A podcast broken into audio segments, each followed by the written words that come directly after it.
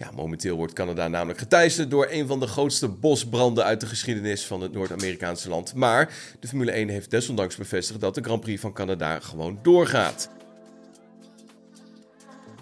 Volgens de Formule 1 zijn de bosbranden zo'n 800 kilometer van het circuit verwijderd en is de luchtkwaliteit in Montreal zich al flink aan het verbeteren. De Formule 1 maakt zich dan ook geen zorgen over het doorgaan van het evenement. De weersvoorspellingen wordt verwacht dat de verandering in de windrichting de rook zal blijven weghouden van Montreal.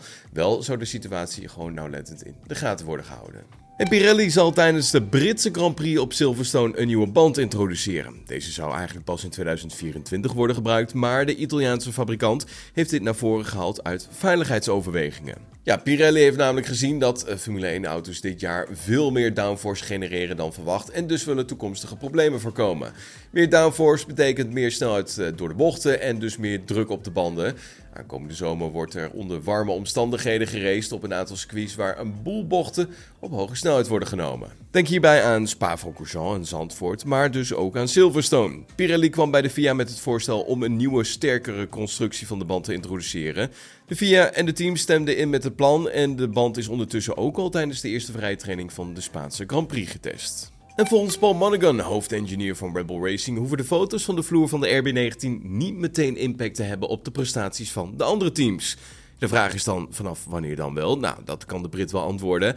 Hij vertelt namelijk dat het niet het meest ideale scenario was voor het team dat die foto's gemaakt konden worden, maar dat de foto's ook niet heel veel invloed gaan hebben op hun eigen ontwikkelingsplan, maar wel op het plan van de andere teams. Onze ontwikkelingsplanning is nu al vrij duidelijk voor de rest van het jaar, met een idee wanneer we wat precies op onze eigen auto willen zetten. Als we met de foto's van onze vloer invloed hebben op de ontwikkelingsplannen van andere teams, ja, dan zal dat natuurlijk ook effect hebben op het moment waarop ze iets op de auto kunnen brengen. Daardoor moeten we rond de Grand Prix van Japan eigenlijk nog eens met elkaar spreken.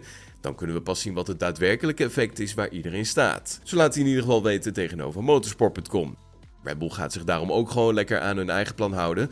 Volgens hem gaat dit nu ook dus niet meteen betekenen dat de andere negen teams ineens sneller en competitiever worden ten opzichte van Red Bull. Dit kost tijd, maar het is ook nog maar de vraag of de vloer van de RB19 past bij het concept van de andere auto's. Iedere kopie van een snellere auto gaat jezelf niet per definitie sneller maken. Het moet wel allemaal bij elkaar passen.